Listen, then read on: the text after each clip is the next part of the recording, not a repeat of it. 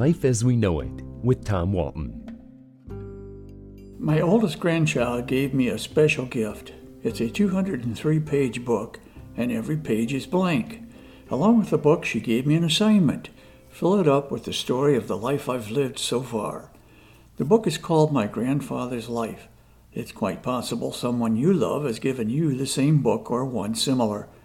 This is the third one I've received, and I'm ashamed to admit I didn't get very far with the first two. You've probably seen the format. Every page asks a new question. Describe the neighborhood where you grew up. What outdoor games did you play as a child? How did you meet Grandma? It's an intimidating chore to recall the memories that define us. Where do you start, really? Occasionally, I look at the two earlier books and see that I did a page here, a page there, but there was no commitment to see it through and fill every page. My granddaughter is grown now, a college graduate and a young professional out on her own. The older she gets, and more to the point, the older I get, procrastination becomes less of an option for me. So I had an epiphany. This time I would honor a loved one's request and fill the book no matter how long it took. But here's the shocker it didn't take long at all. Once I started, I couldn't stop. The years paraded before me in my mind, the memories flooding back. As someone who spent a lifetime composing my thoughts on a keyboard, writing them down longhand with a pen seemed strange at first, but I adjusted, even though my thoughts frequently got ahead of my handwriting, sort of like taking a final exam in college. Two weeks later, working for about an hour at a time, I was done.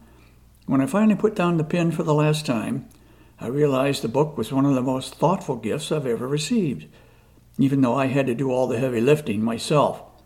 I think I learned as much about me as my granddaughter will when she reads it.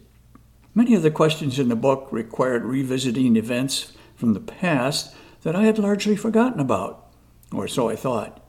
One of the odder questions was this one Have you ever been in a fist fight? I wrote that no, I had never engaged in fisticuffs, but for the first time, I found myself acknowledging in my own handwriting that I had been bullied as a teenager. I had never told anyone, including my own parents, about that, and yet here I was, describing to my granddaughter what happened all those years ago. So I was ready when I turned to the page that asked me to reveal what I think my adult self would say to my 14 year old self. My answer hang in there. It gets better.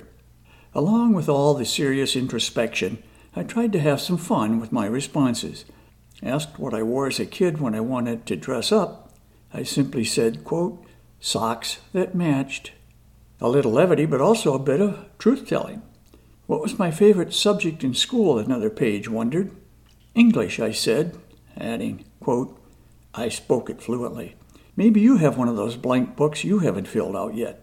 Sit down and do it. I guarantee you'll be richer for it. So will your kids and grandkids, who will treasure it after you're gone. Life as We Know It is written and hosted by Tom Walton and is a production of WGTE Public Media.